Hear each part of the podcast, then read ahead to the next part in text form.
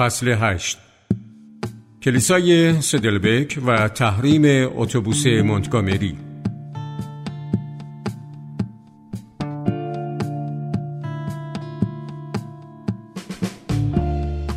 جنبش ها چگونه رخ می دهند؟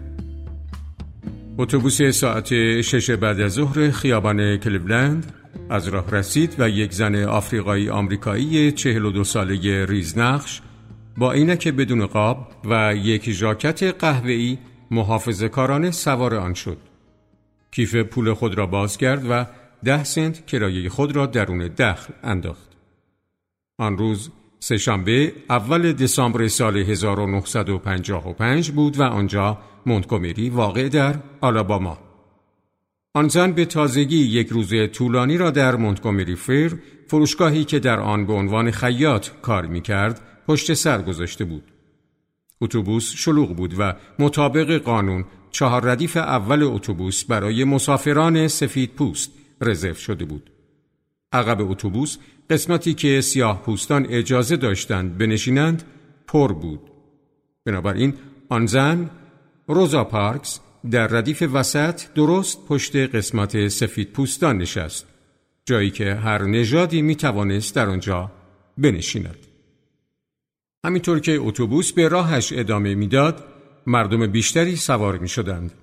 خیلی زود تمام ردیف ها پر شدند و تعدادی از مسافران از جمله یک مسافر سفید پوست در راهرو ایستاده بودند و خود را با گرفتن میله بالای اتوبوس نگه داشته بودند. راننده اتوبوس جیمز اف بلیک که دید یک مرد سفید پوست سر پا ایستاده است خطاب به مسافران سیاه پوست در قسمتی که روزا پارکس نشسته بود فریاد زد که جای خود را واگذار کنند ولی هیچ کس از جایش تکان نخورد. سر و صدا زیاد بود و ممکن بود آنها نشنیده باشند. بلیک در یک ایستگاه اتوبوس مقابل تئاتر امپایر در خیابان مونتگومری کنار زد. به قسمت عقب اتوبوس رفت و گفت بهتر سخت نگیرین و اون سندلی ها رو خالی کنین. سه نفر از مسافران سیاه پوست بلند شدند و به عقب رفتند ولی پارکس در جای خود باقی ماند.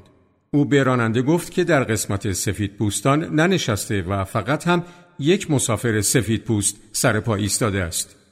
بلی گفت اگه بلند نشی پلیس رو خبر می‌کنم و کاری می‌کنم بازداشت بشی. پارکس گفت می‌تونی همین کارو بکنی.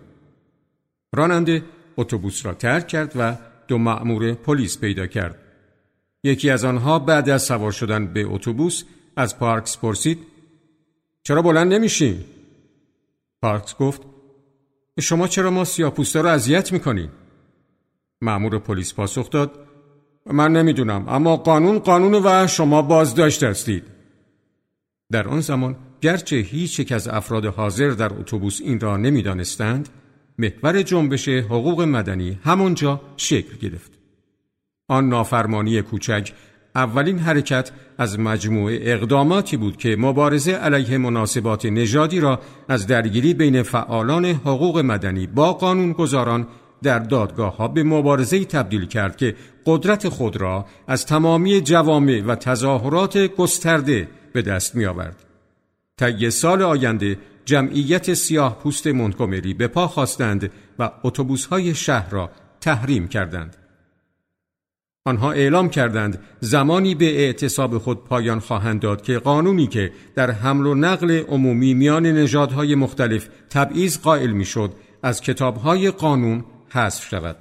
این تحریم خطوط اتوبوسرانی را از نظر مالی فلج کرد.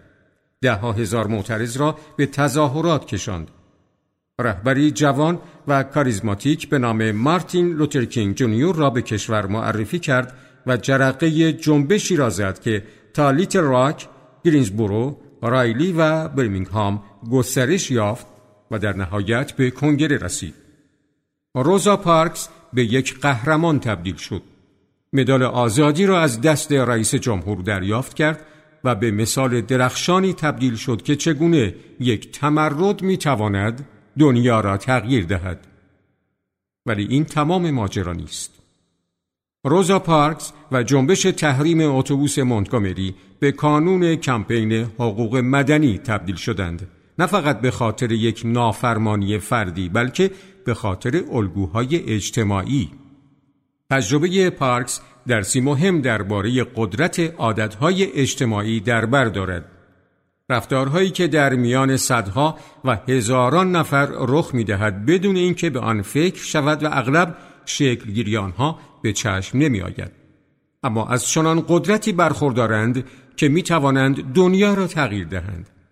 عادتهای اجتماعی همانهایی هستند که خیابانها را پر از معترضانی می کنند که ممکن است یکدیگر را نشناسند. ممکن است به دلایل متفاوتی راه پیمایی کنند اما همگی در یک جهت حرکت می کنند. عادات اجتماعی هستند که باعث می شوند بعضی اقدامات ابتکاری به جنبش هایی تبدیل شوند که جهان را تغییر می دهند در حالی که بقیه در شعله ور کردن آتش اعتراضات شکست می خورند. دلیل اینکه عادات اجتماعی از چنین نفوذی برخوردارند این است که در ریشه بسیاری از جنبش ها چه انقلابات بزرگ و چه تغییرات کوچک در کلیساهایی که مردم در آن شرکت می کنند یک فرایند سه بخشی وجود دارد که به گفته تاریخدانان و روانشناسان بارها و بارها پدیدار می شود. یک جنبش به خاطر عادات اجتماعی دوستی و روابط محکم میان آشنایان شکل می گیرد. به خاطر عادات یک اجتماع و پیوندهای ضعیف بین محله ها و قبیله ها رشد می کند. و به دلیل اینکه رهبران جنبش به شرکت کنندگان در آن عادتهای جدیدی می دهند که به آنها حس تازه از هویت و احساس مالکیت می بخشد ماندگار می شود. معمولا فقط زمانی که هر سه بخش این فرایند عملی شود یک جنبش می تواند خود را به جلو براند و به یک جرم بحرانی برسد.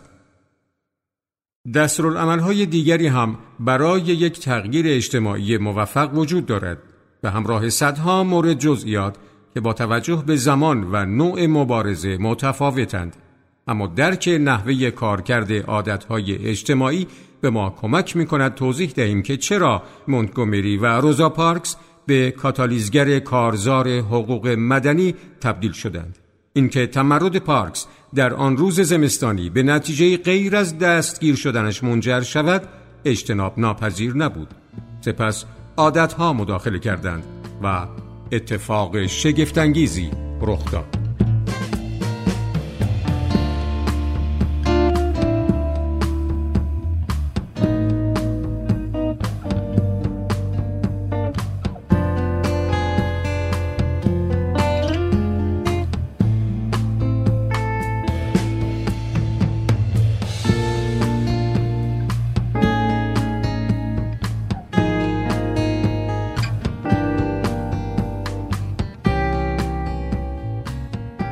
روزا پارکس اولین مسافر سیاه پوستی نبود که به خاطر زیر پا گذاشتن قوانین تبعیض نژادی اتوبوس مونتگومری به زندان افتاد. او حتی در آن سال هم اولین نبود. در سال 1946 جنیوا جانسون به دلیل بحث بر سر جای نشستن با راننده اتوبوس مونتگومری دستگیر شده بود. در سال 1949 ویولا وایت، کیتی وینگفیلد و دو کودک سیاه پوست به دلیل نشستن در قسمت سفید پوستان و خودداری از بلند شدن بازداشت شدند. در همان سال دو نوجوان سیاه پوست که از نیوجرسی آمده بودند در آنجا اتوبوس ها مختلط بود. پس از نشستن کنار یک مرد و پسر سفید پوست به دلیل قانون شکنی بازداشت و زندانی شدند. در سال 1942 یک مأمور پلیس مونتگومری به مرد سیاه پوستی که با راننده اتوبوس بحث کرده بود شلیک کرد و او را کشت. در سال 1955 چند ماه پیش از به زندان افتادن روزا پارکس، کلودت کلوین و مری لویس اسمیت در دو حادثه جداگانه به دلیل خودداری از دادن جایشان به مسافران سفید پوست بازداشت شدند. هیچ یک از این بازداشت ها منجر به تحریم یا تظاهرات اعتراضی نشد. تایلور برانچ تاریخدان حقوق مدنی و برنده جایزه پولیتزر به من گفت در اون زمان تعداد زیادی فعال واقعی در مونتگومری وجود نداشت مردم در تظاهرات اعتراضی یا راهپیمایی شرکت نمی کردن. فعالیت مدنی چیزی بود که فقط تو دادگاه ها اتفاق می افتاد. کاری نبود که افراد عادی اون رو انجام بدن. برای مثال وقتی مارتین لوتر کینگ جونیور جوان در سال 1954 یک سال بعد از دستگیری روزا پارکس به مونتگومری رسید دریافت که اکثر سیاه پوستان شهر تبعیض نژادی را بدون اعتراض آشکاری پذیرفتند. نه تنها به خود تبعیض نژادی تن در داده بودند بلکه سوء استفاده ها و حد حرمت هایی که در پی آن می آمد را هم پذیرفته بودند. پس چرا وقتی روزا پارکس دستگیر شد همه چیز تغییر کرد؟ یک توضیح این است که فضای سیاسی در حال تغییر بود. در سال قبل از آن دادگاه عالی ایالات متحده در دعوای براون در برابر هیئت آموزش و پرورش حکم کرده بود که جداسازی نژادی در مدارس عمومی غیرقانونی است. شش ماه پیش از بازداشت روزا پارکس دادگاه حکمی صادر کرده بود که به عنوان براون دوم شناخته می شود. تصمیمی که دستور می دهد اختلاط نژادی در مدارس باید با سرعت سنجیده‌ای به پیش برود. در میان ملت احساس قدرتمندی وجود داشت مبنی بر اینکه تغییر در راه است. ولی این هم برای توضیح اینکه چرا مونتگومری به نقطه صفر کارزار حقوق مدنی تبدیل شد کفایت نمی کند. کلودت کلوین و مری لویس اسمیت در پی ماجرای براون دستگیر شدند ولی این موضوع جرقه اعتراضی را روشن نکرد. برای بسیاری از ساکنان مونتگومری براون یک مفهوم انتظایی در یک دادگاه دورافتاده بود و واضح نبود که اثر آن در جوامع محلی چگونه احساس خواهد شد و یا اصولا اثری خواهد داشت یا نه. مونتگومری که آتلانتا، آستین یا شهرهای دیگری که پیشرفت در آنها ممکن به نظر می رسید نبود. برانچ می گوید مونتگومری جای نامطبوعی بود. نجات پرستی به یه شکلی خودش رو در اونجا تثبیت کرده بود. با این حال هنگامی که پارکس دستگیر شد این اتفاق جرقه چیز نامعمولی را در شهر روشن کرد. روزا پارکس برخلاف بقیه مردمی که به خاطر تخطی از قوانین تبعیض نژادی اتوبوس به زندان رفته بودند در اجتماع خود جایگاه خوبی داشت و عمیقا مورد احترام بود. بنابراین بازداشت او موجب ایجاد یک سری عادات اجتماعی شد. عادات دوستی که آتش یک اعتراض اولیه را روشن کرد. عضویت پارکس در تعداد زیادی شبکه های اجتماعی در سراسر مونتگومری به دوستانش امکان داد که پیش از آن که بی تفاوتی معمول جامعه پا بگیرد واکنشی صورت دهند. در آن زمان زندگی شهری در مونتگومری تحت سلطه صدها گروه کوچک بود که بافت اجتماعی شهر را شکل می‌دادند. کتابچه راهنمای های اجتماعی و عمرانی مونتگومری به زخامت کتابچه شماره های تلفن آن بود. به نظر می رسید که هر بزرگسالی به ویژه هر بزرگسال سیاه پوستی به باشگاه، کلیسا، گروه اجتماعی، انجمن یا سازمان محل تعلق داشت و اغلب هم به بیش از یکی. و در میان این شبکه های اجتماعی روزا پارکس شناخته شده و محبوب بود.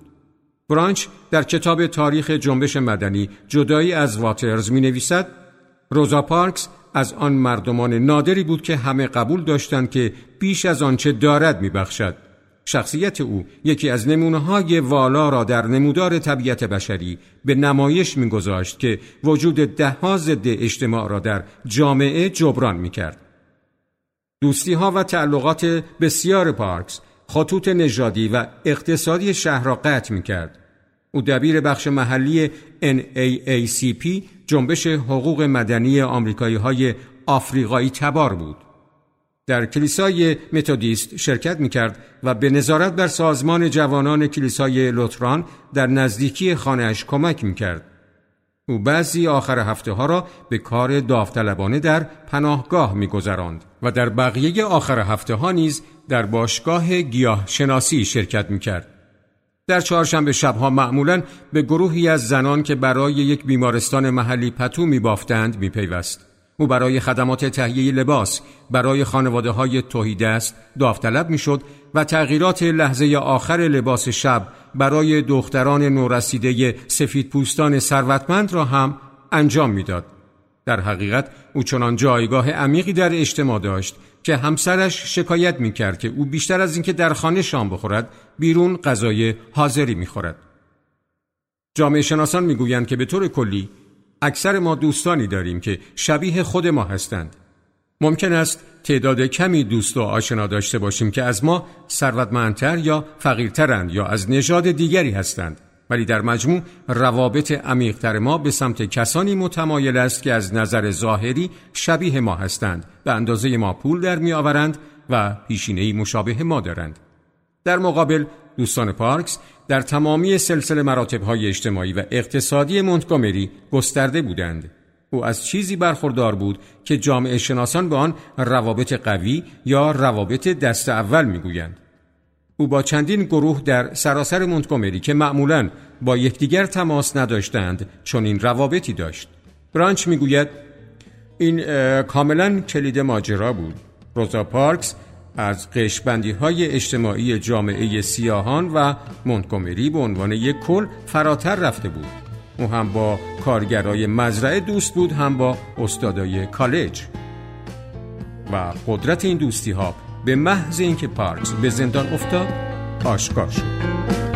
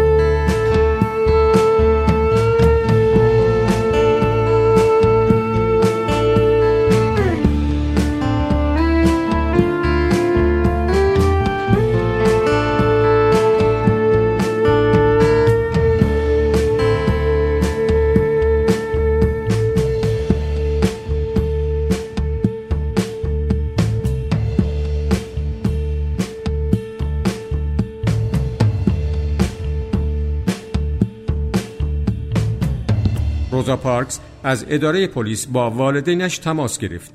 او وحشت زده بود و مادرش که نمی‌دانست چه کند در ذهن خود دوستان پارکس را به امید پیدا کردن کسی که بتواند کمکی کند مرور کرد. او با همسر ایدی نیکسون رئیس سابق NAACP تماس گرفت که او هم همسرش را خبر کرد و گفت که پارکس برای رهایی از زندان به وسیقه نیاز دارد. او فورا پذیرفت که کمک کند و با یک وکیل سفید پوست برجسته به نام کلیفورد دور تماس گرفت. این وکیل روزا پارکس را می شناخت زیرا او لباسهای هر سه دخترش را برایشان دوردوزی کرده بود. نیکسون و دور به بازداشتگاه رفتند.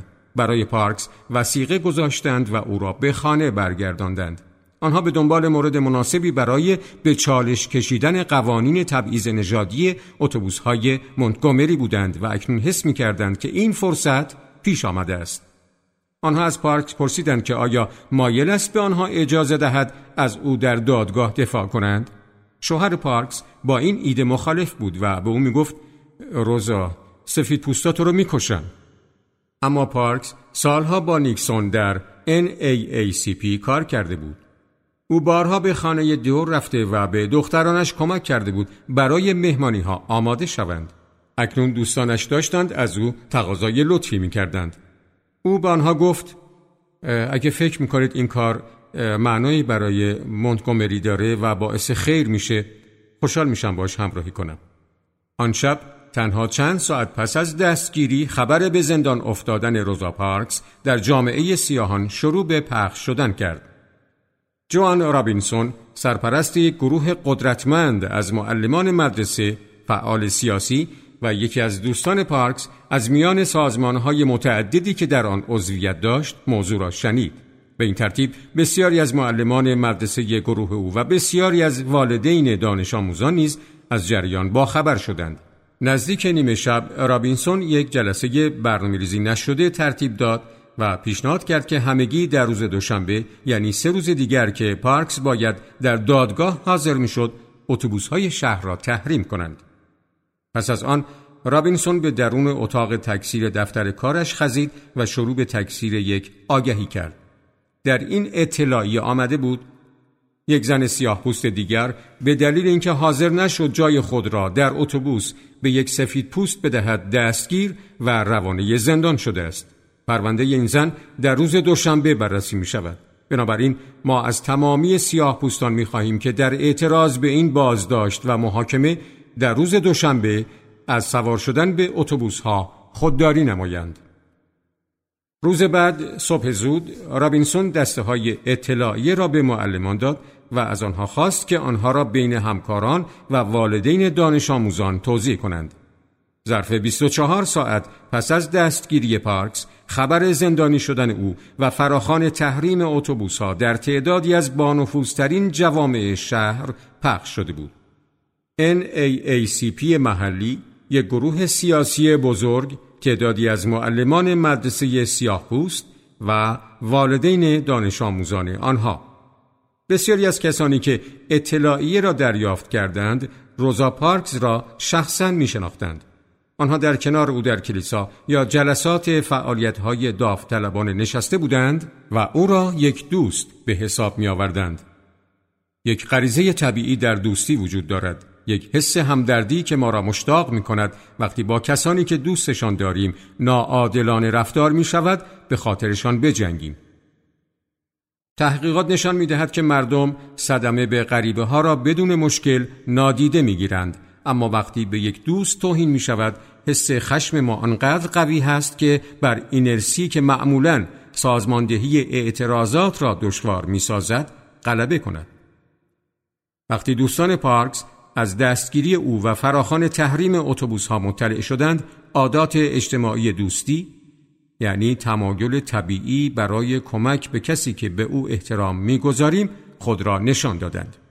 جرقه اولین جنبش مردمی در عصر حقوق مدنی مدرن می توانست به وسیله هر یک از دستگیری های پیش از آن زده شود. ولی این جنبش با روزا پارکس شروع شد. چون او مجموعه بزرگ متنوع و پیوسته از دوستان داشت که وقتی بازداشت شد به گونه ای که یک دوست به طور طبیعی در چنین مواقعی عکس عمل نشان می دهد به دستگیری او با پیروی از عادتهای اجتماعی دوستی و با نشان دادن حمایت خود از او واکنش نشان دادند. با این همه بسیاری انتظار داشتند که این اعتراض چیزی بیش از رویدادی یک روزه نباشد. اعتراض های کوچک هر روز در سراسر دنیا شکل می گیرد و تقریبا همه آنها به سرعت محو می شوند. هیچ کس آنقدر دوست و آشنا ندارد که بتواند دنیا را تغییر دهد.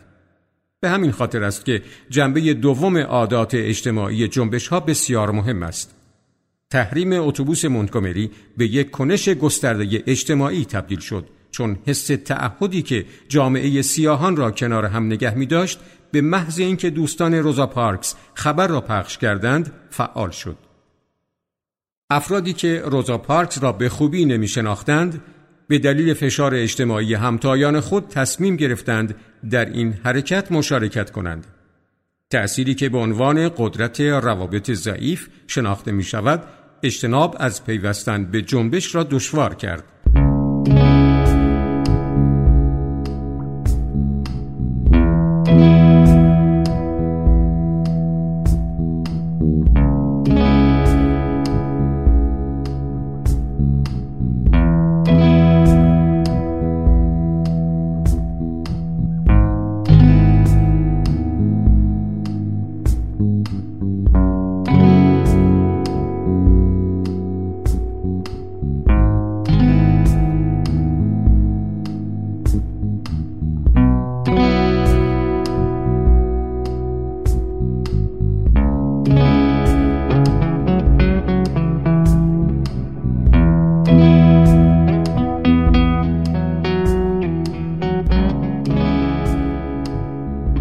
برای لحظه ای تصور کنید که یک مدیر اجرایی میان رده در شرکتی موفق هستید.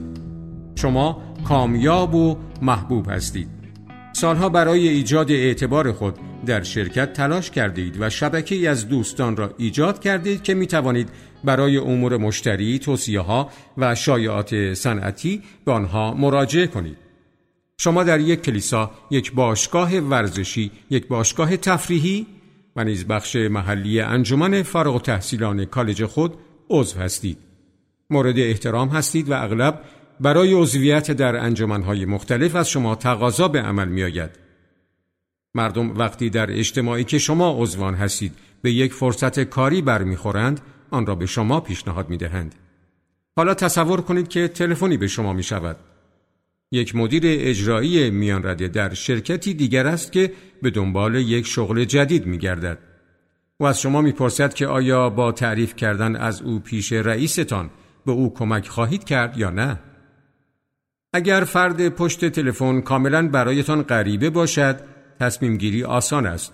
چرا باید سابقه خود در شرکت را به خاطر کسی که نمی‌شناسید به خطر بیاندازید؟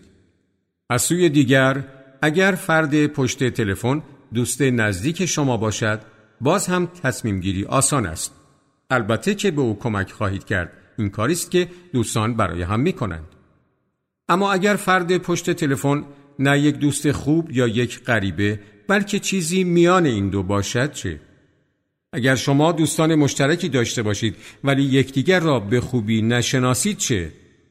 آیا اگر رئیستان از شما بپرسد که می ارزد او را به مصاحبه دعوت کند یا نه او را تایید خواهید کرد؟ به عبارت دیگر حاضرید چقدر از اعتبار و انرژی خودتان مایه بگذارید تا دوست دوستتان شغلی به دست بیاورد.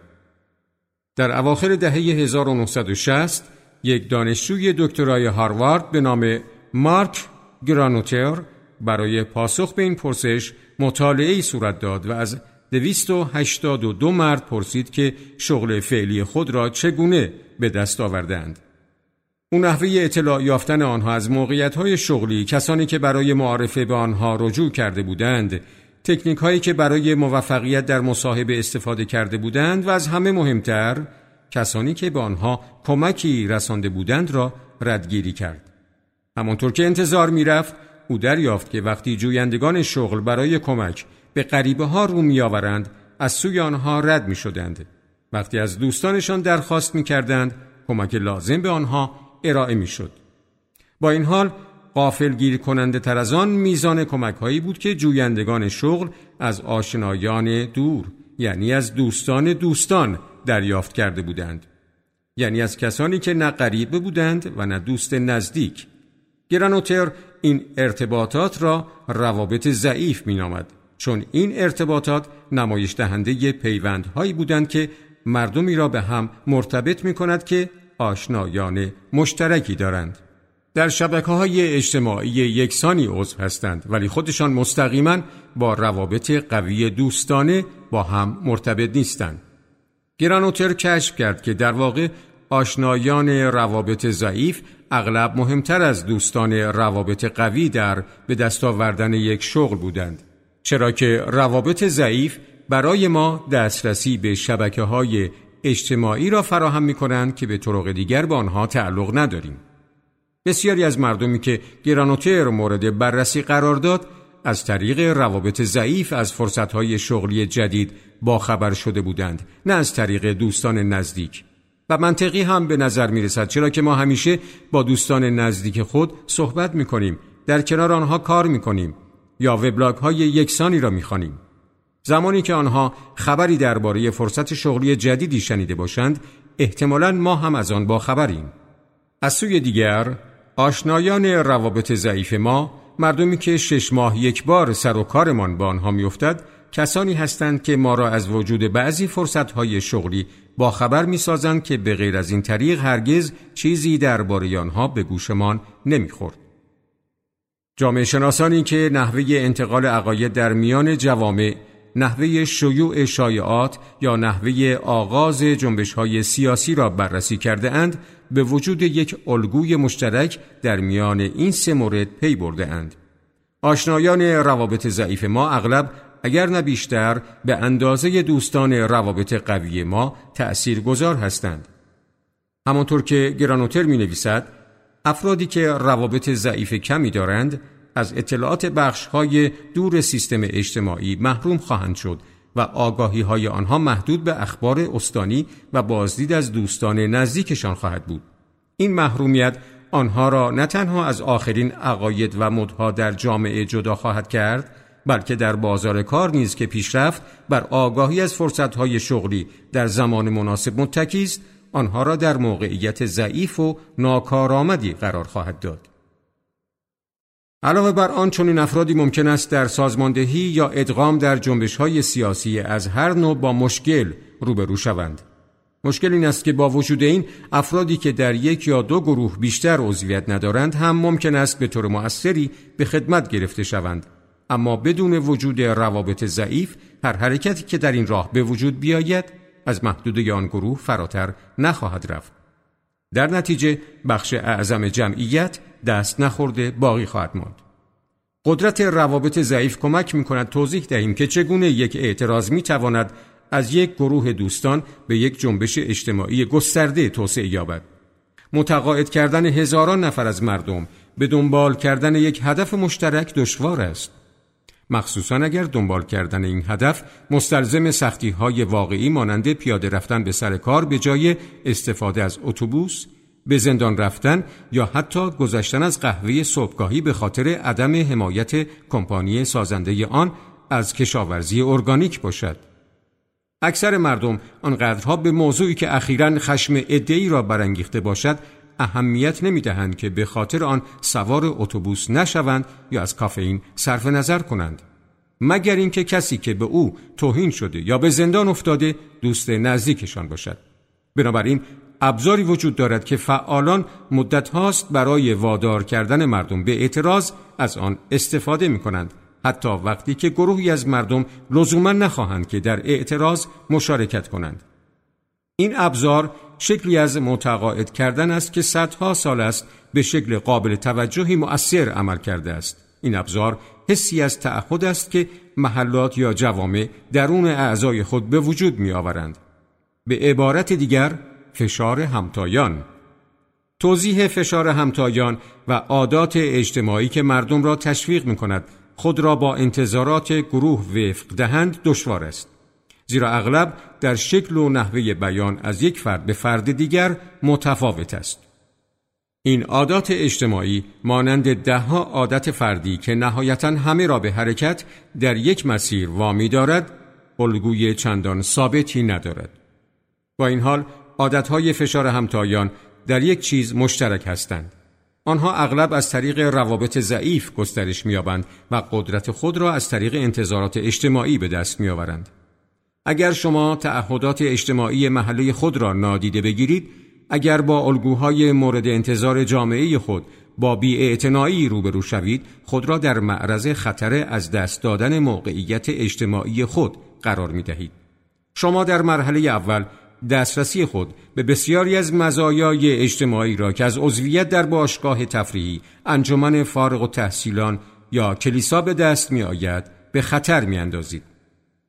به عبارت دیگر اگر شما به تلفن کننده ای که دنبال شغل می گردد کمکی نکنید او ممکن است درباره شما به همبازی تنیس خود شکایت کند. او هم ممکن است در اتاق رختکن به کسی که امیدوار بودید به عنوان مشتری جذبش کنید درباره این قرقرها اشاره کند. اکنون احتمال کمتری وجود دارد که او به تلفن شما پاسخ بدهد. زیرا شما حالا به عدم داشتن روحیه رفتار تیمی شهرت پیدا کرده اید. در یک زمین بازی فشار همتایان خطرناک است. در زندگی یک بزرگسال این فشار همتایان است که کار را به انجام میرساند و باعث می شود جوامع خود را سازماندهی کنند. فشار همتایان به خودی خود برای پایدار ماندن یک جنبش کافی نیست. ولی زمانی که روابط قوی یک دوستی و روابط ضعیف فشار همتایان با هم ترکیب شوند تکانه غیر قابل باوری ایجاد می کنند. در این زمان است که تغییرات گسترده اجتماعی می توانند آغاز شوند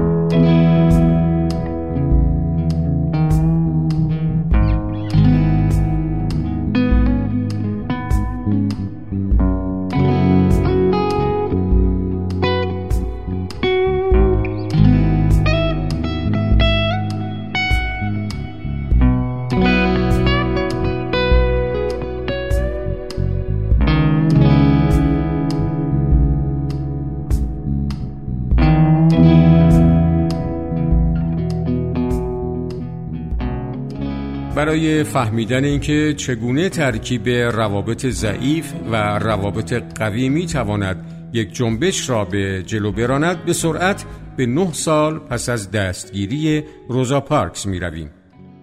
زمانی که صدها جوان داوطلبانه به خاطر کارزار حقوق مدنی خود را در معرض خطرات مرگبار قرار می‌دادند. در سال 1964 دانشجویان سراسر کشور بسیاری از آنها دانشجویان سفید پوست از دانشگاه های هاروارد، ییل و دیگر دانشگاه های شمالی بودند حرکتی به نام پروژه تابستانی میسیسیپی ترتیب دادند. این پروژه یک برنامه ده هفته‌ای بود که به ثبت نام رای دهندگان سیاه پوست جنوب اختصاص داشت. پروژه به نام تابستان آزادی شهرت یافت و بسیاری از کسانی که آن را ترتیب دادند آگاه بودند که کار خطرناکی خواهد بود. در ماهای قبل از شروع برنامه روزنامه ها و مجلات پر از مقالاتی بود که بروز خشونت را پیش بینی می کردند. این پیش بینی زمانی که تنها یک هفته بعد از شروع برنامه اوباش سفید پوست سه داوطلب را در بیرون لانگدیل میسیسیپی به قتل رساندند به طور غمانگیزی به حقیقت پیوست. خطر آسیب دیدن بسیاری از دانشجویان حتی آنهایی را که درخواست داده بودند از شرکت در پروژه تابستان میسیسیپی باز داشت. بیش از هزار متقاضی برای برنامه تابستان آزادی پذیرفته شده بودند اما وقتی در ماه جوان زمان رفتن به جنوب فرا رسید بیش از 300 نفر از کسانی که به شرکت در برنامه دعوت شده بودند ترجیح دادند در خانه بمانند در دهه 1980 یک جامعه شناس در دانشگاه آریزونا به نام داگ مک آدام کنجکاو شد بداند که آیا ممکن است بتوان فهمید چرا بعضی افراد در برنامه تابستان آزادی شرکت کردند و بقیه خود را کنار کشیدند؟ او این پژوهش را با خواندن 720 عدد از تقاضانامه هایی که دانشجویان دهه ها قبل ارسال کرده بودند آغاز کرد. هر تقاضانامه پنج صفحه بود و در آن از پیشینه متقاضی علت تمایلش برای رفتن به میسیسیپی و تجربه هایش در زمینه ثبت نام رای دهندگان پرسش به عمل آمده بود. به آنها گفته شده بود که لیستی از افرادی که در صورت دستگیریشان سازمان دهندگان برنامه باید با آنها تماس بگیرند تهیه کنند. در این تقاضانامه ها تعدادی مقاله ارجاع و برای بعضی تعدادی مصاحبه وجود داشت. این تقاضا به منزله یک تعهد غیر جدی نبود. فرضیه اولیه مک آدام این بود که دانشجویانی که نهایتا به میسیسیپی رفتند احتمالاً انگیزه های متفاوت با کسانی داشتند که در خانه ماندند. این امر بروز انشاب را در میان شرکت کنندگان توضیح می‌داد. برای آزمایش این ایده او متقاضیان را به دو گروه تقسیم کرد. دسته اول کسانی که می‌گفتند انگیزشان برای رفتن به میسیسیپی علایق شخصی است چیزهایی مثل امتحان کردن خودشان بودن در متن اتفاق یا آموختن درباره سبک زندگی جنوبی. گروه دوم کسانی که انگیزه های دیگر گرا داشتند مانند ارتقاء سهم سیاه پوستان کمک به تحقق کامل دموکراسی یا نشان دادن قدرت مبارزه غیر آمیز به عنوان وسیله برای ایجاد تغییرات اجتماعی. فرضیه مک آدام این بود که متقاضیان گروه خودگرا بعد از آگاهی از خطرات موجود در برنامه تابستان آزادی احتمالا تصمیم گرفتند در خانه بمانند و متقاضیان گروه دگرگرا سوار اتوبوس شده و راهی میسیسیپی شده اند. فرضیه اشتباه بود. طبق داده های به دست آمده افراد خودخواه و افراد از خودگذشته به تعداد یکسانی راهی جنوب شده بودند. مک آدم می نویسد که تفاوت در انگیزه هیچ تمایز معناداری را بین شرکت کنندگان در برنامه و کنار کشیدگان از آن توضیح نمی‌داد. سپس مک آدام شروع به مقایسه خسارتهای متقاضیان کرد. شاید کسانی که در خانه مانده بودند شوهر یا زنی داشتند که آنها را از رفتن به میسیسیپی باز داشته بود. شاید آنها شغلی داشتند و نمی توانستند یک مرخصی بدون حقوق دو ماهه بگیرند. این فرض هم اشتباه بود. مک آدم نتیجه گرفت که متعهل بودن یا شغل تمام وقت داشتن در واقع شانس رفتن متقاضیان به جنوب را افزایش داده بود. تنها یک فرضیه برای او باقی مانده بود. از هر متقاضی خواسته شده بود که فهرستی را از عضویت خود در سازمانهای دانشجویی و سیاسی و نام حداقل ده نفر که می‌خواستند از فعالیتهای تابستان آنها مطلع باشند ارائه دهند. بنابراین مک آدام این لیست ها را برداشت و از آنها برای ترسیم نمودار شبکه اجتماعی هر متقاضی استفاده کرد. با مقایسه عضویت متقاضیان در باشگاه ها او می توانست تعیین کند که کدام یک از متقاضیان دوستانی داشتند که آنها هم برای تابستان آزادی داوطلب شده بودند. هنگامی که این کار به پایان رسید، او سرانجام پاسخ این پرسش را یافت که چرا بعضی دانشجویان به میسیسیپی رفتند و بقیه در خانه ماندند. به دلیل عادتهای اجتماعی یا به طور مشخصتر به دلیل قدرت روابط قوی و ضعیف در پشت هم. دانشجویانی که در برنامه تابستان آزادی شرکت کردند در نوعی از جوامع عضو بودند که هم دوستان نزدیک و هم آشنایان دورشان از آنها انتظار داشتند که سوار اتوبوس شده و به جنوب بروند. کسانی که کنار کشیدند نیز عضو جوامعی بودند اما از نوعی متفاوت از نوعی که فشارهای اجتماعی و عادتها آنها را وادار به رفتن به میسیسیپی نمی کرد. مکادام به من گفت تصور کنید شما یکی از دانشجوهای متقاضی هستید. روزی که برای تابستان آزادی ثبت نام کردید، تقاضانامه رو به همراه پنج نفر از صمیمیترین دوستان خودتون پر کردید و همگی خیلی با انگیزه بودید. حالا شش ماه گذشته و روز عزیمه تقریبا فرا رسیده. تمام مجله ها در حال پیشبینی بروز خشونت در میسیسیپی هستند.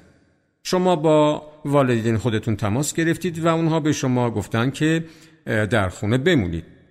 خیلی عجیب خواهد بود اگه شما در اون زمان فکری غیر از این داشته باشید. بعد شما در محوطه دانشگاه راه میرید و یه دست افراد از گروه کلیسای خودتون رو می‌بینید و اونها میگن که داریم برنامه سوار شدن به اتوبوس رو هماهنگ می‌کنیم چه وقت باید تو رو سوار کنیم؟ این مردم دوستای نزدیک شما نیستن ولی شما اونها رو در جلسات باشگاه تو خوابگاه ملاقات می‌کنید و اونها در انجمنهای اجتماعی شما افراد مهمی هستند. همه اونها می‌دونن که شما برای برنامه تابستان آزادی پذیرفته شدید و گفتید که می‌خواهید برید. حالا اگه می‌تونید در این نقطه خودتون رو از برنامه بیرون بکشید با این کار حجم عظیمی از جایگاه اجتماعی خودتون رو از دست می‌دید. حتی اگه در این مورد نظر دیگه ای داشته باشید بازم کنار کشیدن شما پیامدهای واقعی به دنبال داره. شما احترام کسایی رو که برای نظرشون ارزش قائل هستید از دست می‌دید. هنگامی که مک آدام متقاضیانی را که گرایش های مذهبی داشتند بررسی کرد، مثلا دانشجویانی که وظیفه یک مسیحی برای کمک به نیازمندان را به عنوان انگیزه خود ذکر کرده بودند، با مخلوطی از مشارکت و عدم مشارکت روبرو شد. با این حال مک آدام دریافت که متقاضیانی که به یک گرایش مذهبی اشاره کرده و به یک سازمان مذهبی نیز تعلق داشتند همگی به میسیسیپی رفته بودند به محض اینکه انجمنهایی که در آن عضو بودند از پذیرفته شدن آنها در برنامه تابستان آزاد مطلع می شدند دیگر کنار کشیدن برایشان غیر ممکن بود از سوی دیگر شبکه های اجتماعی متقاضیانی را در نظر بگیرید که در برنامه پذیرفته شده ولی به میسیسیپی نرفته بودند. آنها نیز عضو سازمان های دانشگاهی بودند. آنها نیز عضو باشگاه بودند و به جایگاه خود در آن جوامع اهمیت می‌دادند. اما سازمان هایی که به آنها تعلق داشتند مثل روزنامه ها و تشکیلات دانشجویی، گروه های علمی و انجمن های برادری انتظارات متفاوتی از آنان داشتند. در میان این جوامع یک نفر می توانست با کمترین هزینه یا بی هیچ هزینه ای از برنامه تابستان آزادی کنارگیری کند بدون اینکه با تنزل در سلسله مراتب اجتماعی حاکم روبرو شود. بیشتر دانشجویان وقتی با چشمانداز بازداشت در میسیسیپی یا اتفاقاتی بدتر از آن روبرو شدند احتمالا درباره تصمیمی که گرفته بودند دوباره فکر کردند با این حال بعضی از آنها در جوامع گرفتار بودند که عادات اجتماعی انتظارات دوستانشان یا فشار همتایان و آشنایان آنها را به شرکت در برنامه وادار می کرد. بنابراین آنها بدون توجه به تردیدهایشان بلیت اتوبوس به مقصد جنوب را خریداری کردند. بقیه که آنها هم به حقوق مدنی اهمیت می‌دادند به جوامع تعلق داشتند که عادتهای اجتماعی یک جهتگیری اندکی متفاوت نسبت به گروه قبلی داشت. بنابراین آنها با خودشان فکر کردند شاید بهتر باشه خونه بمونم.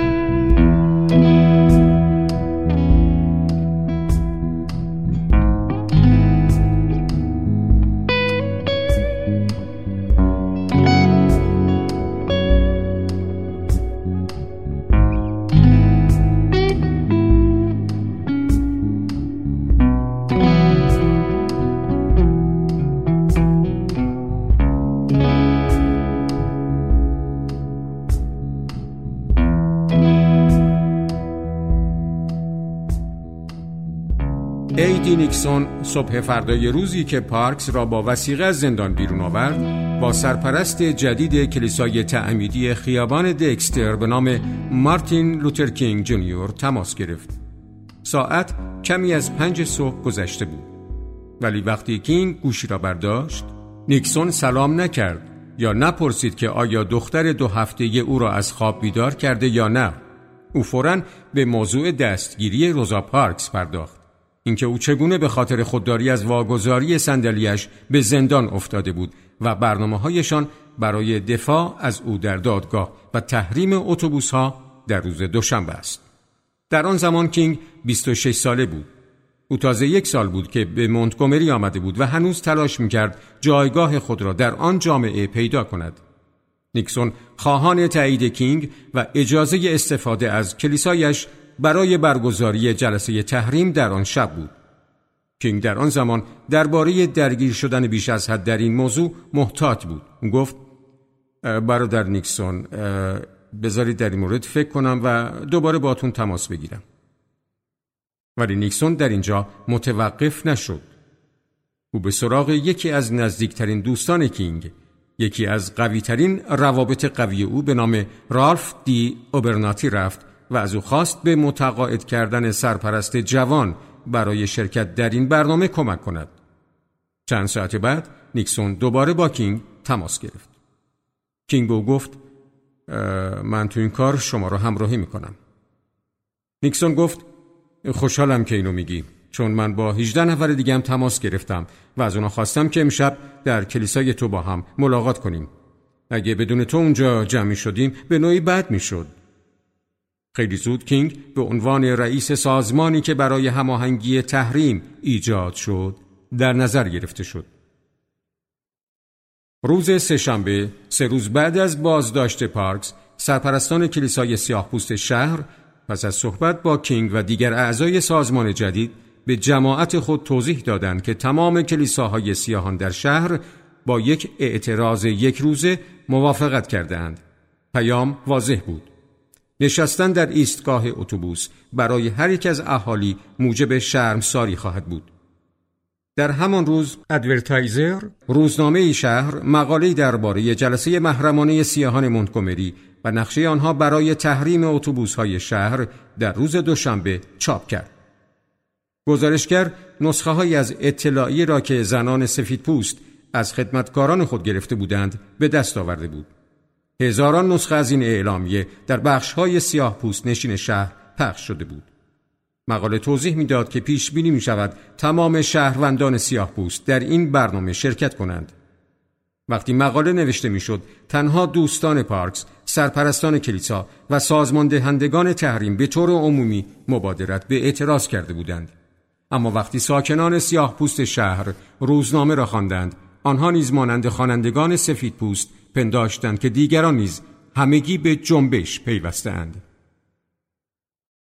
بسیاری از کسانی که روی نیمکت ها نشسته و روزنامه میخواندند روزا پارکس را شخصا می شناختند و مایل بودند به خاطر دوستیشان با او در تحریم شرکت کنند. سایرین روزا پارکس را نمی شناختند اما می توانستند احساس کنند که جامعه پشت اوست و اگر آنها روز دوشنبه سوار بر اتوبوس دیده شوند بد خواهد بود. در اعلامیه‌ای که در کلیسا به مردم داده می‌شد نوشته شده بود اگر کار می کنید تاکسی بگیرید. کسانی که ماشین دارند دیگران را سوار کنند یا اینکه پیاده به سر کار بروید. سپس همه شنیدند که رهبران تحریم رانندگان تاکسی سیاه پوست را متقاعد کردند یا وادار کردند که در روز دوشنبه مسافران سیاه پوست را تنها با ده سنت به مقصد برسانند. یعنی هم قیمت با کرایه اتوبوس. روابط ضعیف جامعه همه را در کنار هم نگه می داشت در آن زمان شما یا با تحریم بودید یا علیه آن. در صبح روز دوشنبه تحریم کینگ پیش از سپید دم بیدار شد و قهوهش را نوشید. همسرش کورتا مقابل پنجره نشست و منتظر عبور اولین اتوبوس شد. وقتی چراغهای جلوی اتوبوس خط جکسون جنوبی را دید فریادی از شوق کشید. اتوبوسی که معمولا در آن ساعت پر از خدمتکاران سیاه پوستی بود که به محل کار خود می‌رفتند اکنون بدون مسافر در حرکت بود. اتوبوس بعدی هم خالی بود. همینطور بعدی. کینگ سوار ماشین شد و در آن اطراف رانندگی کرد تا مسیرهای دیگر را چک کند. در آن ساعت او توانست هشت مسافر سیاه پوست را بشمرد. هفته پیش از آن صدها مسافر سیاه پوست در آن ساعت به چشم میخوردند. او بعدها نوشت این یک پیروزی فرخنده بود یک معجزه به وقوع پیوسته بود. مردهایی دیده شدند که با قاطر سر کار می رفتند و در خیابانهای منتگومری بیش از یک درشکه دیده شد. تماشاگران در ایستگاه های اتوبوس جمع شده بودند تا آنچه را رخ می‌داد تماشا کنند. در ابتدا آنها ساکت ایستاده بودند اما با گذشت مدتی از روز شروع کردند به هورا کشیدن برای های خالی خندیدن و شوخی کردن. صدای آواز جوانان پرسر و صدا شنیده می‌شد که میخواندند امروز هیچ مسافری نیست. بعد از ظهر آن روز در دادگاه خیابان چرچ روزا پارکس به دلیل تخطی از قوانین تفکیک نژادی ایالت گناهکار شناخته شد. بیش از 500 سیاه پوست در راهروها تجمع کرده یا مقابل ساختمان ایستاده و منتظر صدور رأی بودند.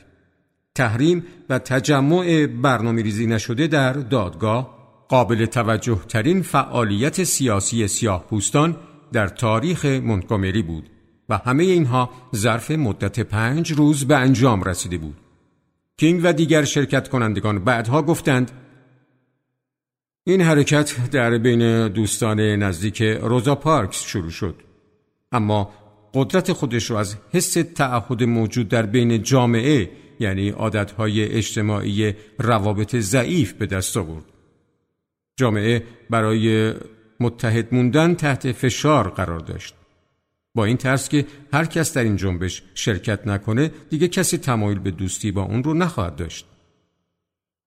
مردم بسیاری بودند که بدون این تشویق ها هم در تحریم شرکت می کردند. کینگ و رانندگان تاکسی و جماعت کلیسا بدون تأثیر روابط قوی و ضعیف نیز همین انتخاب را می کردند. اما ده ها هزار نفر در سراسر شهر فقط با تشویق شدن از سوی عادتهای اجتماعی تصمیم به سوار نشدن به اتوبوس می گرفتند. کینگ بعدها نوشت جامعه سیاهان که زمانی خواب و خاموش بود اکنون کاملا بیدار شده بود با این حال آن عادتهای اجتماعی به خودی خود آنقدر قوی نبودند که یک تحریم یک روزه را به یک جنبش یک ساله گسترش دهند طی چند هفته کینگ آشکارا نگران می‌شد که عزم مردم در حال سوس شدن است و در توانایی جامعه سیاه برای ادامه مبارزه دچار تردید می‌شد. سپس این نگرانی ها دود می‌شد و به هوا می‌رفت. کینگ مانند هزاران رهبر دیگر هدایت مبارزه را از دستان خود به شانه های طرفدارانش منتقل می کرد و بخش اعظمی از این کار را با دادن عادتهای جدید به آنها انجام می‌داد. او بخش سوم فرمول جنبش های اجتماعی را فعال می کرد و تحریم به یک نیروی خود تداوم دهنده تبدیل می شد.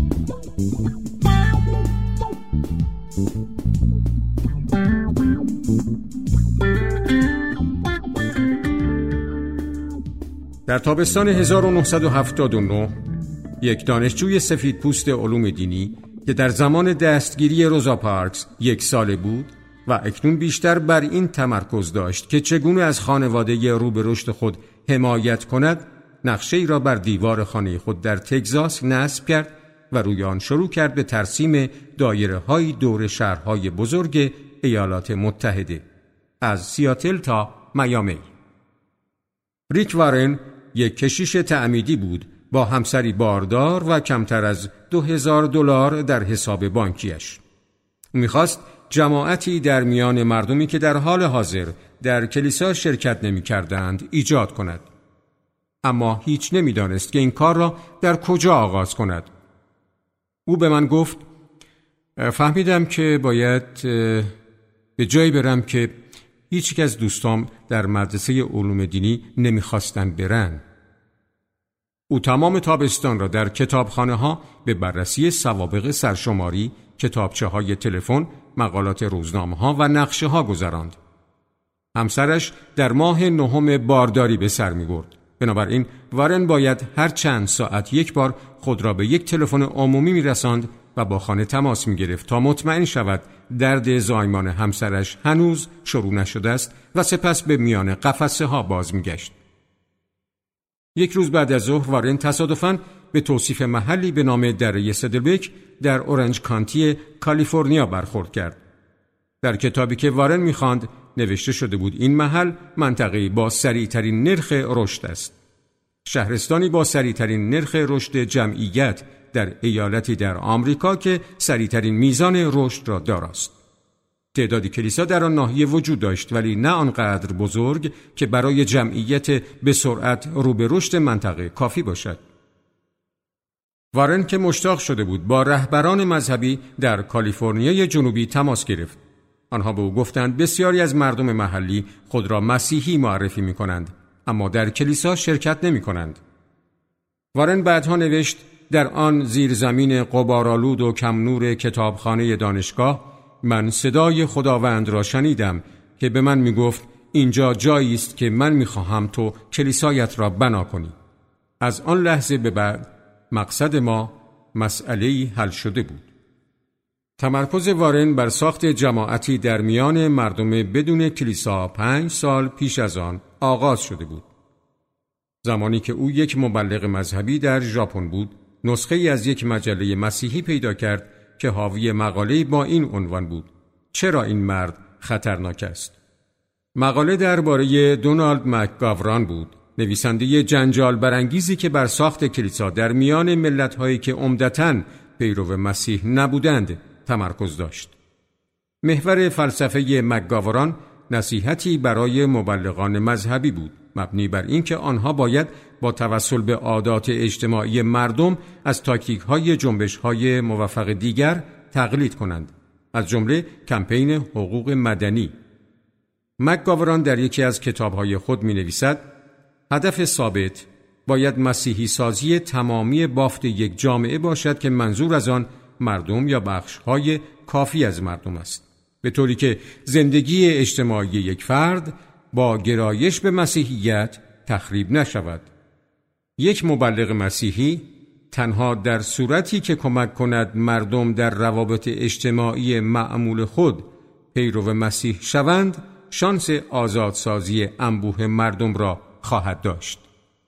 آن مقاله و بعدها کتابهای مکگاوران الهام بخش ریکوارن شد. سرانجام کسی پیدا شده بود که منطقی اقلانی را برای موضوعی به کار ببرد که معمولا برای بیان آن از زبان معجزات استفاده می‌شد. کسی پیدا شده بود که درک کرده بود که برای مذهب نیز باید چون واژه بهتری وجود ندارد بازاریابی کرد.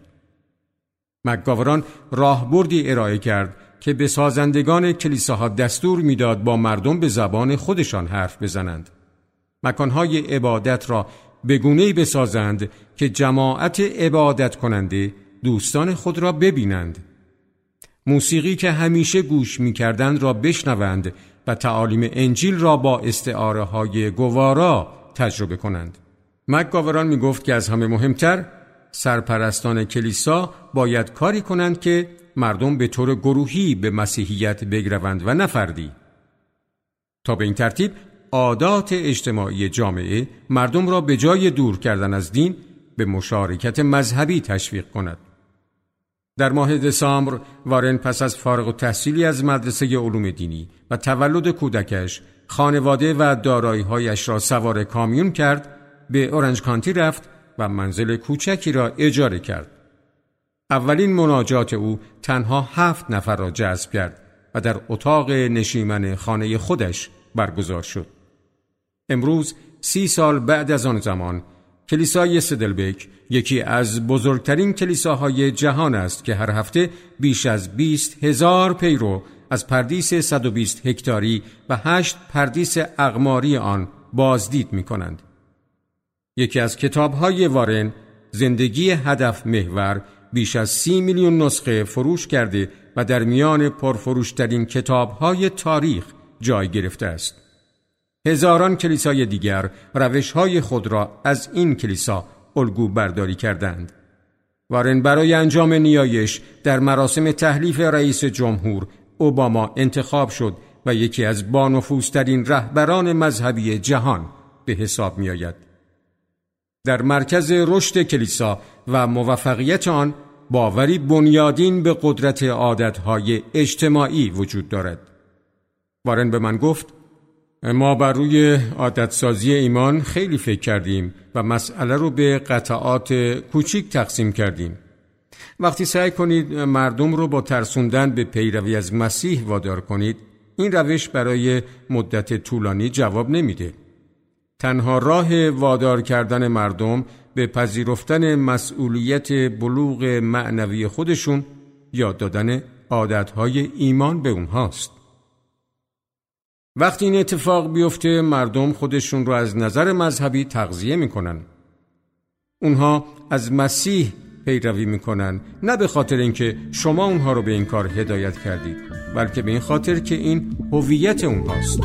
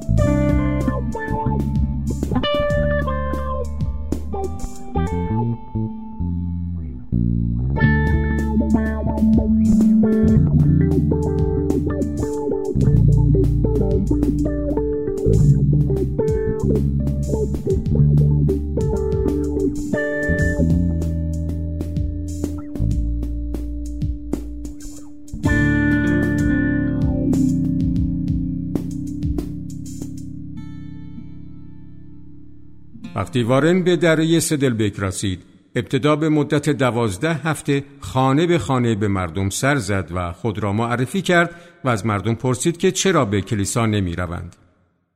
بسیاری از پاسخها کاربردی بودند. مردم می گفتند کلیسا کسل کننده است. موسیقیش بد است. موزه ها به درد زندگی آنها نمی خورد. یک نفر باید از بچه هایشان مراقبت کند. از لباس رسمی پوشیدن متنفرند. نیمکت های کلیسا راحت نیستند. کلیسای وارن به تک تک این شکایت ها رسیدگی کرد. به مردم گفت که اگر دوست دارند با شلوار کوتاه و پیراهن هوایی به کلیسا بیایند.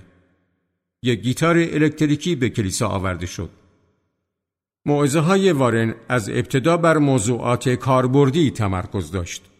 موضوعاتی مثل چگونه با دلسردی مقابله کنیم، چگونه احساس خوبی نسبت به خود داشته باشیم، چگونه خانواده های سالم پرورش دهیم، چگونه تحت فشار استرس دوام بیاوریم.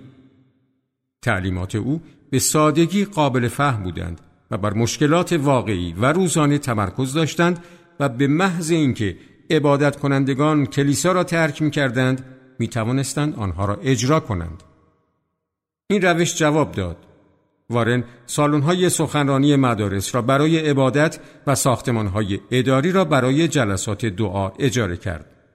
تعداد اعضای کلیسا به پنجاه عضو و سپس به یکصد نفر افزایش یافت. سپس کمتر از یک سال به دویست نفر رسید.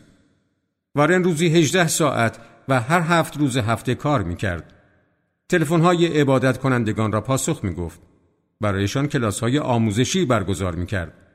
به خانه هایشان می رفت و به آنها مشاوره ازدواج می داد و در اوقات فراغت خود همیشه به دنبال سالونی برای جای دادن پیروان رو به رشد کلیسا می گشت. یک عصر شنبه در نیمه ماه دسامبر وارن در میانه مراسم ساعت یازده برای ادای موعظه از جای خود برخاست. او در سرش احساس سبکی و سرگیجه کرد. تریبون را گرفت و شروع به صحبت کرد اما کلماتش نامفهوم بودند. او شروع به افتادن کرد اما خود را نگه داشت و به دستیار کشیش تنها کارمندش اشاره کرد که تریبون را بگیرد. او خطاب به حاضران گفت متاسفم مردم عزیز من ناچارم بشینم سالها بود که وارن از حملات استراب و حمله های گاه به گاه مالیخولیا رنج می برد. دوستانش می گفتند که علائم او به افسردگی خفیف شباهت دارد ولی این عوارض هرگز به این بدی پدیدار نشده بود. روز بعد وارن و خانوادهش در راه آریزونا بودند. جایی که خانواده همسرش در آنجا خانه ای داشتند. او بهبودی خود را با سرعت کمی باز میافت. بعضی روزها دوازده ساعت در روز میخوابید و سپس در بیابان قدم می‌زد. دعا می‌کرد و سعی می‌کرد بفهمد چرا این حملات حراس تمام آنچه را که به آن سختی بنا کرده بود تهدید به نابودی می‌کرد. تقریبا یک ماه از دوری او از کلیسا میگذشت. مالیخولیای او به یک افسردگی تمام ایار تبدیل شده بود. تاریکتر از هر آنچه پیش از آن تجربه کرده بود. او مطمئن نبود که هرگز آنقدر سلامتی خود را باز یابد که بتواند به کلیسا برگردد.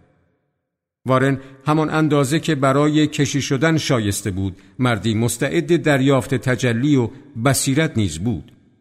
نمونه از این تجلی ها زمانی که او مقاله مجله در مورد مکگاوران را یافت و نیز در آن کتاب خانه کمنور بر او رخ نموده بودند و حالا هنگام قدم زدن در بیابان یکی دیگر از آنها روی داد خداوند به من گفت تو بر ساختن مردمان تمرکز کن من کلیسا را خواهم ساخت برخلاف الهامات قبلی او این یکی بلا فاصله مسیر را واضح نکرد وارن ماهها به مبارزه با افسردگی ادامه داد و بعدها نیز در دوره های از زندگیش دوباره به آن گرفتار شد. با این حال در آن روز او دو تصمیم گرفت. اول اینکه به سدلبک برگردد و دوم اینکه راهی پیدا کند که اداره کلیسا مستلزم کار و زحمت کمتری باشد.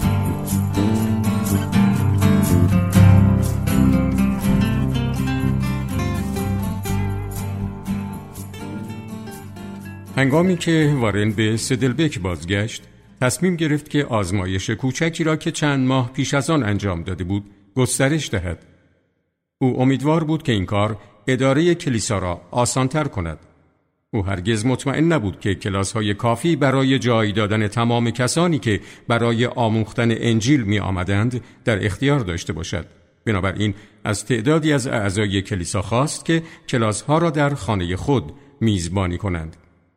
او نگران بود که مردم از اینکه به جای یک کلاس مناسب در کلیسا به خانه کسی بروند شکایت کنند ولی عبادت کنندگان گفتند که عاشق این کار هستند. گروه های کوچک به آنها این فرصت را می‌داد که با همسایگان خود ملاقات کنند. بنابراین وقتی وارن از غیبت خود بازگشت به هر عضو کلیسای سدلبک یک گروه کوچک اختصاص داد که هفته یک بار با هم ملاقات می کردند. این یکی از مهمترین تصمیماتی بود که او گرفت چرا که این کار مشارکت در کلیسا را از یک تصمیم به یک عادت تبدیل کرد که با الگوها و انگیزشهای اجتماعی موجود منطبق بود. ورن به من گفت حالا وقتی مردم به سدلبک میان و جمعیت های بزرگ رو در آخر هفته می‌بینن با خودشون میگن که این موفقیت ماست. ولی این تنها نوک کوه یخه. 95 درصد این کلیسا اون چیزی است که در طول هفته و در اون گروه های کوچیکی رخ میده جمعیت عبادت کننده ها و گروه های کوچیک مثل دو سر یه دستگاه پانچ هستند. شما این جماعت بزرگ رو دارید تا به شما یادآوری کنه که در وهله اول چرا دارید این کار رو انجام می‌دید و گروه های کوچیک از دوستان نزدیکتون رو دارید تا به شما کمک کنند که بر چگونگی حفظ ایمان خودتون تمرکز کنید.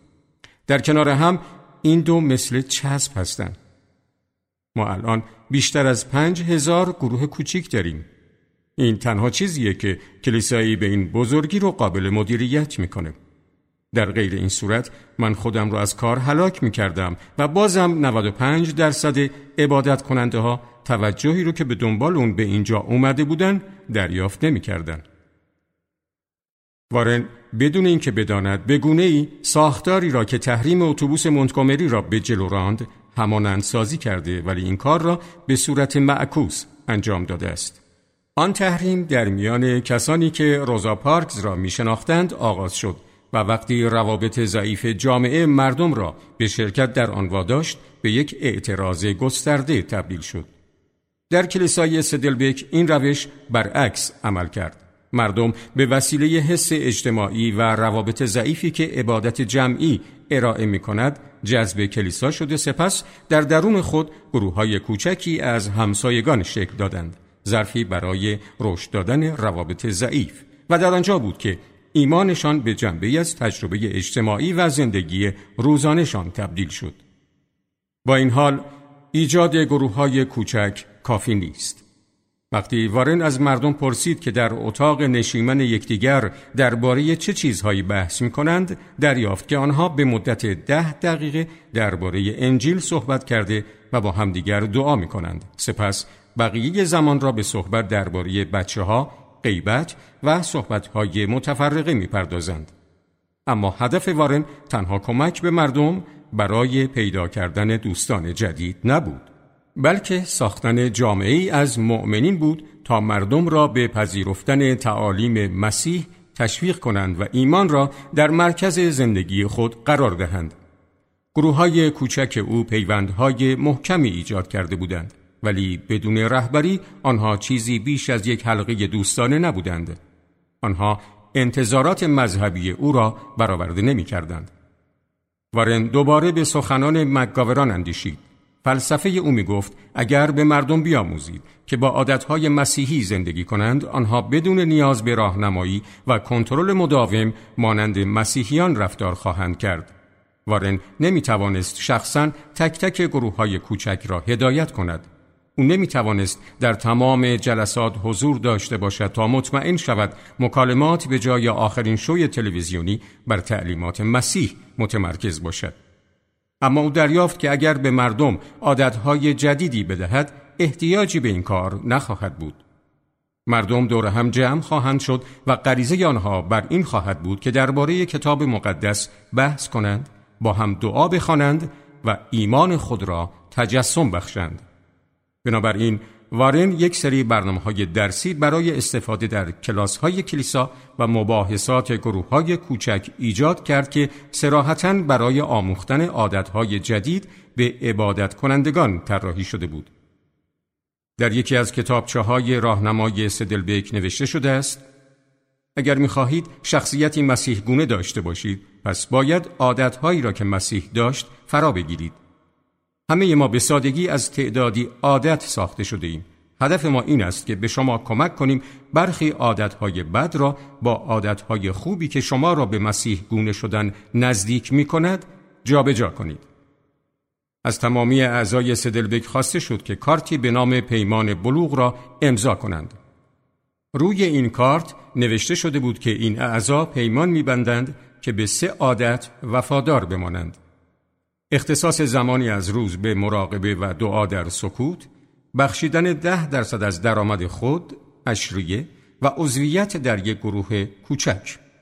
دادن عادتهای جدید به همه به کانون اصلی فعالیتهای کلیسا تبدیل شد. وارن به من گفت وقتی که این کار رو انجام بدیم مسئولیت رشد معنوی دیگه بر عهده من نیست بلکه با شماست. ما یه دستورالعمل به شما دادیم و لازم نیست ما شما رو هدایت کنیم چون شما خودتون رو هدایت می‌کنید. این عادتها یه هویت جدید به شما میبخشند و در اون نقطه فقط لازمه که ما شما رو حمایت کنیم و سر راهتون کنار بریم. نگرش وارن این بود که او می‌تواند با تکیه بر ترکیب روابط قوی و ضعیف کلیسای خود را به همان روشی گسترش دهد که مارتین لوترکینگ تحریم را گسترش داد. با این حال او برای تبدیل کردن کلیسایش به یک جنبش و رساندن آن به ابعاد بیست هزار عبادت کننده و هزاران کشیش به چیز دیگری نیاز داشت چیزی که خود تداوم دهنده باشد. وارن نیاز داشت عادتهایی به مردم بیاموزد که باعث شود آنها مؤمنانه زندگی کنند نه به خاطر روابطشان بلکه به این خاطر که این هویت آنهاست. این جنبه سوم عادتهای اجتماعی ایجاد کننده جنبش هاست برای اینکه عقیده فراتر از یک اجتماع رشد کند باید خود پیش برنده شود و مطمئن ترین راه برای دستیابی به این هدف این است که به مردم عادتهای جدیدی بدهیم که به آنها کمک کند خودشان راه خود را بیابند.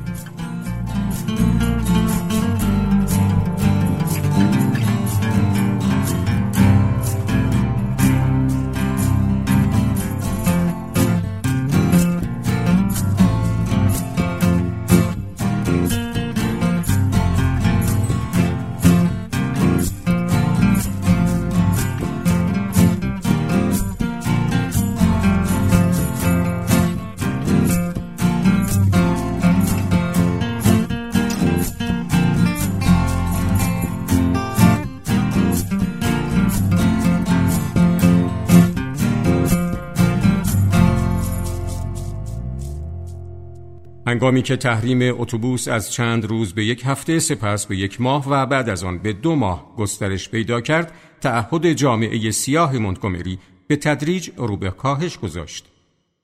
کمیسر پلیس با استناد به حکمی که تاکسیرانان را موظف می کرد حداقل کرایه را از مسافر دریافت کنند تهدید کرد که تاکسیرانانی را که مسافران سیاه پوست را با تخفیف به مقصد برسانند دستگیر خواهد کرد.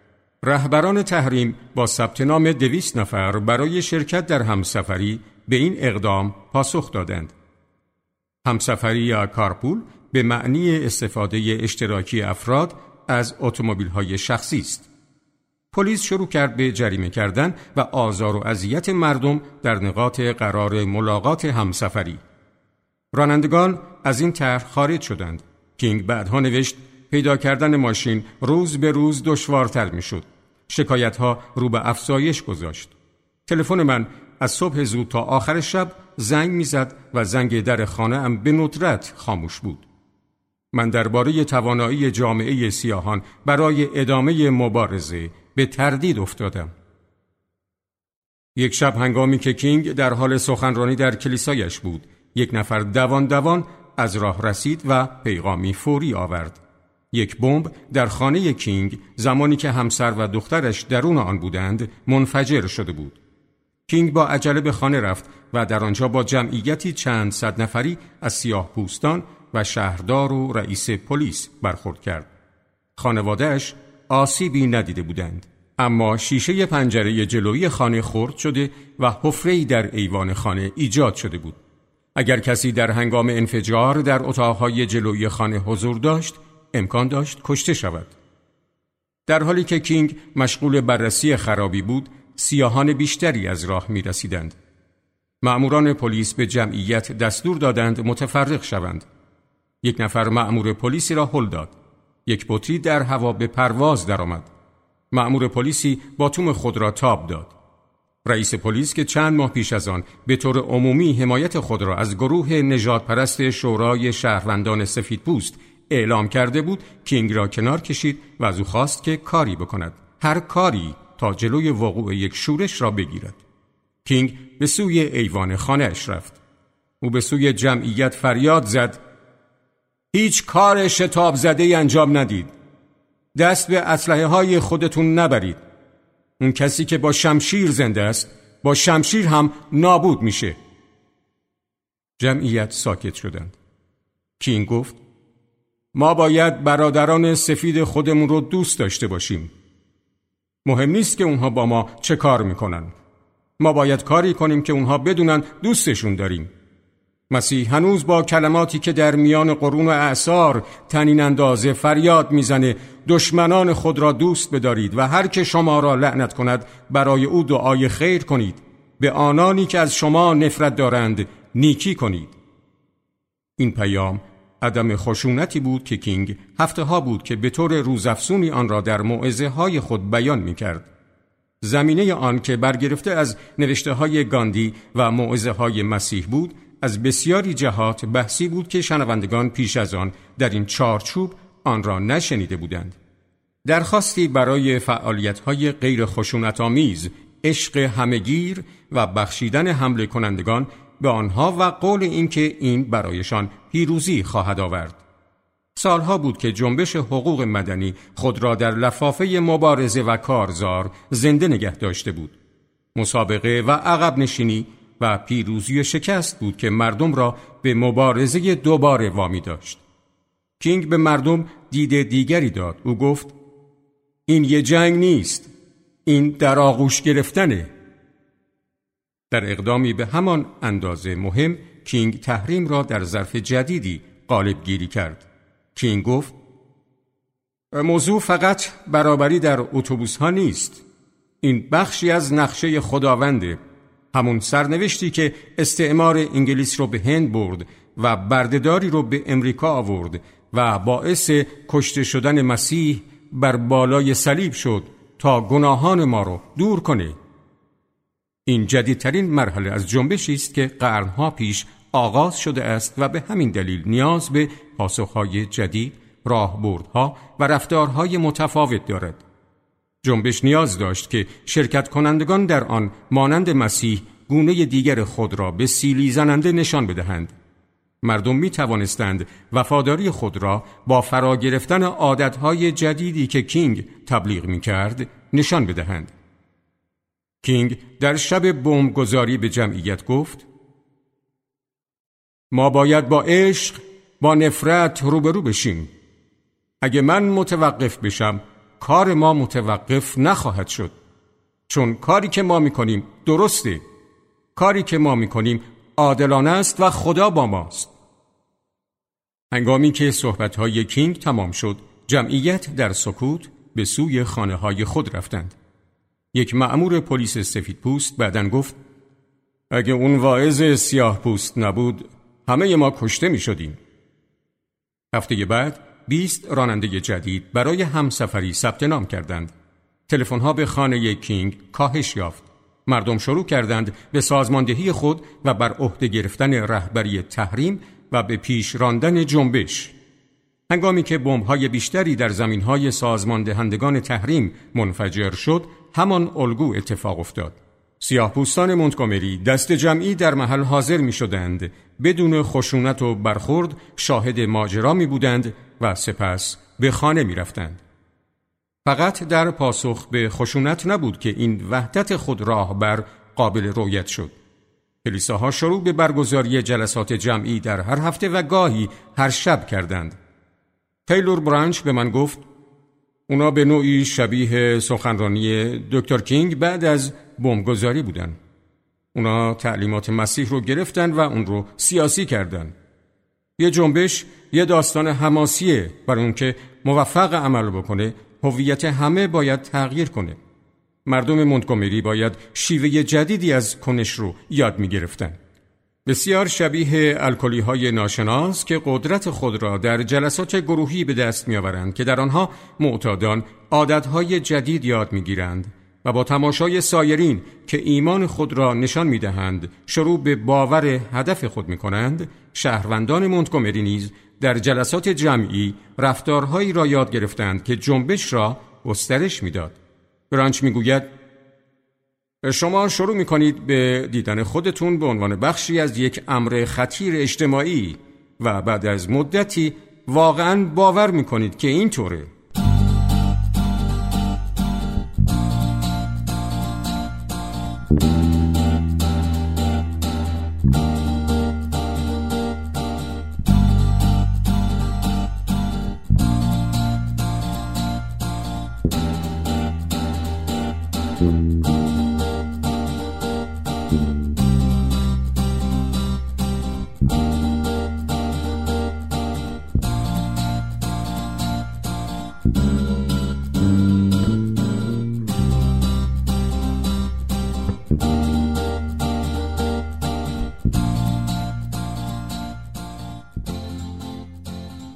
زمانی که پلیس مونتگومری سه ماه بعد از آغاز تحریم برای متوقف کردن آن به بازداشت های دست جمعی متوسل شد مردم این ستم را با آغوش باز پذیرفتند. وقتی یک هیئت منصفه عالی برای 90 نفر کیفرخواست صادر کرد، تقریبا همه آنها با عجله به دادگاه رفتند تا خود را برای دستگیری معرفی کنند. کینگ بعدا نوشت بعضی از مردم به دفتر کلانتر می رفتند تا ببینند آیا اسمشان در لیست بازداشت هست یا نه و وقتی نبود معیوس می شدند. مردمی که قبلا ترسو بودند اکنون تغییر کرده بودند. در سالهای آینده در حالی که با گسترش جنبش امواج حملات، کشتار، دستگیری و ضرب و شتم نیز از راه می رسید معترضان به جای مقابله عقب نشینی یا استفاده از تاکتیک هایی که در سالهای قبل از وقایع مونتگومری نقطه اتکای فعالان بود تنها بر جای خود می ایستادند و به اوباش سفید پوست می گفتند که هرگاه خشمشان فروکش کرد آماده بخشیدن آنها هستند. کینگ نوشت تاکتیک های مخالفان به جای متوقف کردن جنبش ما با دادن تکانه بیشتر به آن و نزدیکتر کردن ما به یکدیگر به آن خدمت کرد. آنها فکر می‌کردند که با گروهی سر و کار دارند که با فریب یا زور می‌توان آنها را وادار کرد هر کاری که مردمان سفید از آنها می‌خواهند انجام بدهند.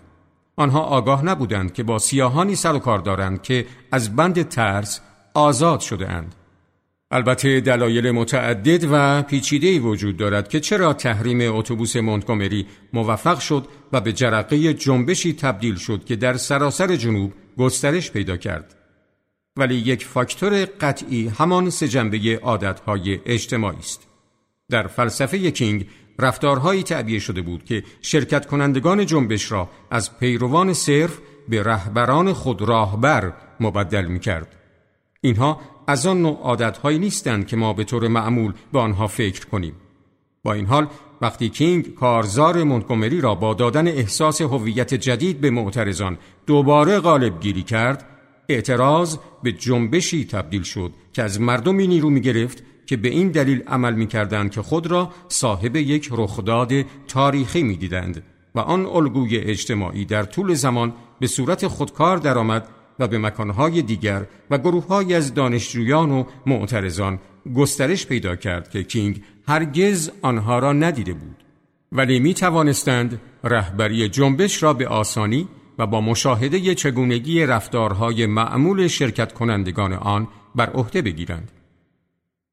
در پنجم ژوئن 1956 هیئتی از قضات فدرال حکم دادند که قانون تفکیک نژادی اتوبوس‌های مونتگومری قانون اساسی را نقض کرده است.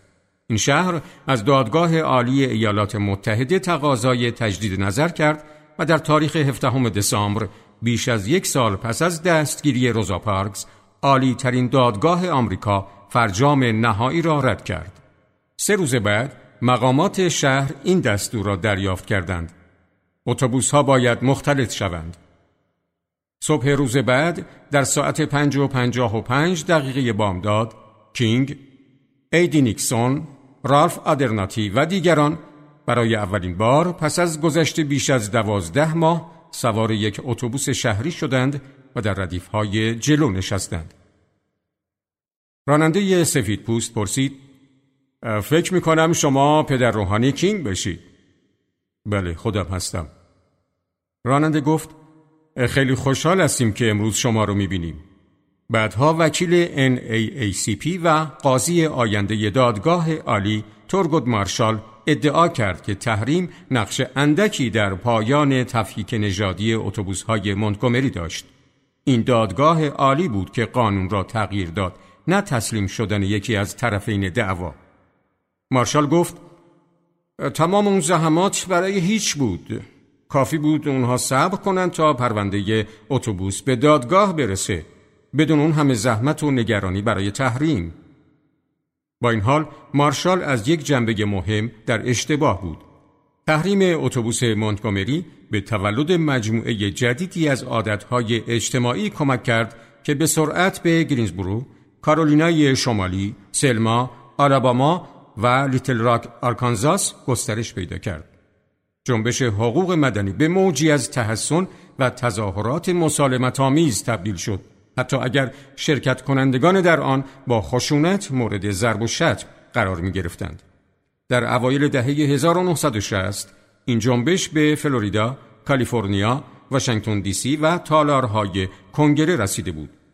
هنگامی که رئیس جمهور لیندون جانسون قانون حقوق مدنی سال 1964 را امضا کرد، قانونی که تمامی اشکال تبعیض مانند تبعیض علیه اقلیت‌ها و زنان را غیرقانونی اعلام می کرد، در سخنان خود فعالان حقوق مدنی را با بنیانگذاران کشور برابر دانست. مقایسه ای که یک دهه پیش از آن یک خودکشی سیاسی بود. او در برابر دوربین های تلویزیون گفت 188 سال پیش گروه کوچکی از مردان دلیر مبارزه طولانی برای آزادی رو شروع کردند. و حالا نسل ما آمریکایی ها فراخوانده شدیم تا جستجوی بیپایان عدالت رو در مرزهای خودمون ادامه بدیم. جنبش ها به این خاطر که همه مردم ناگهان تصمیم می‌گیرند فوراً به یک سمت رو بیاورند شکل نمی‌گیرند. آنها بر الگوهای اجتماعی متکی هستند که به عنوان عادات دوستی آغاز می شوند. از طریق عادات جوامع رشد می کنند و با عادات جدیدی که احساس شرکت کنندگان را از خودشان تغییر می دهند پایدار می شوند. کینگ و پس از او مونتگومری قدرت این عادتها را دیدند. او در شبی که تحریم برداشته شد در حالی که هنوز حدود یک دهه اعتراض را در پیش روی خود داشت به اعضای کلیسا که وسایل خود را جمع کرده و آماده رفتن بودند گفت نمی‌تونم بدون دادن این هشدار کلیسا رو ببندم. حالا که به اتوبوس ها برمیگردیم بگذارید اونقدر با محبت باشیم که دشمنانمون رو به دوست تبدیل کنیم. حالا باید از اعتراض به طرف آشتی حرکت کنیم. با این فداکاری می‌تونیم از نیمه شب متروک و غمافزای نامردمی انسان با انسان خارج بشیم و به سپید دم روشن و درخشان آزادی و عدالت وارد بشیم.